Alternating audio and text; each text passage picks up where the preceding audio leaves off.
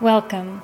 I am your host, Christine, and this is the Self Esteem Truths Podcast, a podcast about discovering the truth about who we are, why we struggle, and how we can overcome. This podcast is designed to help you transform your life as we dive weekly into new questions about self esteem truths. Hi, I'm Christine, and this is episode 106. Today, I want to talk to you about something that has a huge impact on your self esteem, a positive impact on your self esteem, and you probably aren't doing it. So, I want to change that for you today. I'm talking about gratitude. A lot of the main behaviors that perpetuates poor self-esteem is the negative view you have of yourself and the world, the negative view you have of your capabilities, the negative view you have of the things that happen to you and the circumstances that you're in, the negative view you have of the people around you and how they're seeing you or interacting with you, and the negative self talk you have in your head, putting yourself down and expecting bad things to happen. If you're going through life thinking, oh, traffic's going to be bad today, they're probably going to forget to invite me, my boss probably isn't going to like the report that I'm putting out. I always look so awful in my clothes. I can't ever make my spouse happy. If your brain is constantly doing this, first of all, it's exhausting and depressing, but also then you can't see the good things that are actually happening. It's one thing to say, stop all the negative self talk, but we have to replace it with something when we do that. And the best thing to replace it with is positive talk right? What I have found though is when you start trying to do the positive self talk, it can feel awkward or silly. You don't believe what you're saying to yourself. Maybe you forget to say it because it just doesn't feel natural or true. And if you're not doing the positive self talk, or if you're half heartedly doing it because you don't believe it, it makes it really hard for that to get some roots down into the way that you're thinking and processing as you're going through your day. Your mind always wants you to be right.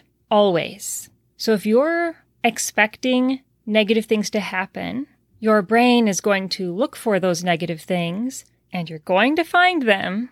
And it's just more proof to stay where you're at. I want to suggest to you, though, that if you can look for negative things and find it, then it is also possible to look for positive things and find that. There's a little mantra going around right now that people are trying on the lucky girl mantra. It says something like, I'm so lucky, everything always works out for me. And there's more truth to that than you might imagine, because life is always trying to work out for you. You have a lot of control over what that looks like, though, whether or not you're focused on the negative or the positive. Now, we're going to get into this a little deeper, but before we do, I want to lay something out for you that I think sometimes gets missed when we're talking about making our life more positive. It doesn't mean nothing bad will ever happen. Working to have a positive mindset and see the positivity around you and take control in your life the way that we talk about so often on this podcast doesn't mean things will never go wrong. It doesn't mean you're never going to be blindsided or hurt or experience loss. What it does mean is that when those things happen, you'll be able to handle it from a much healthier and stronger mental state. And it means you'll be able to come out of it faster and you will be in a position to use it make something out of it, grow from it, help others because of it, instead of it destroying you. I am not here to give you some false illusion that healing your self esteem and working on yourself and being positive suddenly makes everything else positive, happy, and good too. It doesn't. People are still going to get sick. There's still going to be loss. People are still going to be mean. There's still going to be traumatic experiences in your life. We can limit those situations that you are inadvertently starting from coming at life with a negative mindset, point of view, and fear. We can't stop them all. And when that happens, the goal is to get through them with minimal damage without it completely and utterly destroying you and you being able to learn something from it, build something out of it, help others through it, some positivity can still be there. So, how do we do this? How do we focus on the positive in a way that feels real and not cheesy and false? And the answer to that is pretty simple be real. If you're stuck in traffic and you're running 10 minutes late, the answer is not to say, Oh, I'm so glad I'm stuck in traffic. That's not going to feel legitimate to you. That's not going to feel helpful. And it's certainly not going to help you deal with the repercussions of being late. But you maybe could say something like, I'm glad I get 10 more minutes to myself. Or, this is the 10 minutes I needed to finish this podcast I'm listening to. Or, you know what? That makes this the perfect time to reach out to that person I haven't talked to in a little bit and just let them know I'm thinking about them. Maybe sitting here gives me a moment to just appreciate how beautiful the sky looks today. Those things could be real and positive. Maybe this is an opportunity for you to own for yourself. I'm committing to setting my alarm earlier because I know I keep getting stuck in traffic, and this is something I can control. That's a huge boost for your self esteem when you own it and you do something about it and you stop feeling helpless and stuck, the more you can look around your life and notice the positives, the more positives you're going to notice, and the more positives are going to come into your life because that is what you're open to receiving. Often, when you're in a very negative state, you're missing the blessings that are coming your way. You're missing all the positivity that is actually around you. And think about it like if you're giving a gift to a friend. If you're constantly buying their morning coffee for them, trying to help their day start out right, and every time you hand them that cup of coffee, they put it down, forget that you brought it, and instantly start vomiting all the negative things that have already happened to them in the two hours since they woke up and complaining about what they expect is going to happen for the rest of the day. Are you going to want to keep bringing them their cup of coffee? They don't notice, they're not grateful, they're not getting your day off to a great start. You're probably going to want to slink away and not have to hear it, right? Life is like that. When something beautiful or positive comes into your life and you are completely ignoring it, life isn't going to want to keep giving you those positive experiences. So notice, even the little things. In fact, I would go so far as to say, especially the little things, because when you start to appreciate the little things, it makes it easier to notice and appreciate the bigger things. One thing I would encourage you to do while practicing this is have fun with it. Maybe make it kind of like a game. Involve somebody else if that will help you do this. You have a lot more things to be grateful for than you realize you do. And letting it be fun and silly and letting it be the small little things helps you start to notice that. I'm grateful I woke up today. I'm grateful my cat cuddled with me last night. I'm grateful the sun is shining.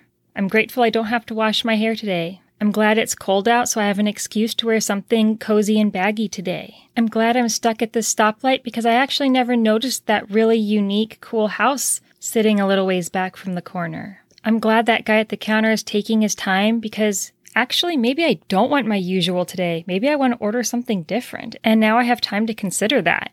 Do you see how this works? It doesn't mean that it's not cold outside and you're not stuck at a stoplight and the guy at the counter isn't taking longer than normal. It means you can look at those experiences and say, there might be a positive here. When you can do that with the little things, it becomes easier and more natural to do that with the big things. I had the experience the other day of giving a, a short little talk, and I messed up part of what I wanted to say. It was embarrassing. My initial reaction was to be embarrassed. I wished I could reverse time and redo that moment. And instead, I took a deep breath and thought, maybe somebody needed to hear that exactly as I said it. And that was the positive I chose. It was a hypothetical positive, but that's how I chose to look at it. And what happened is somebody walked up to me and said to me, I needed to hear that. Now, if I had still been stuck in my embarrassment, I wouldn't have looked up probably and acknowledged somebody was walking towards me. I would have been internally hiding, or I would have left the room, or I would have acted busy on my phone, so I wouldn't have had to have made eye contact with anybody around me.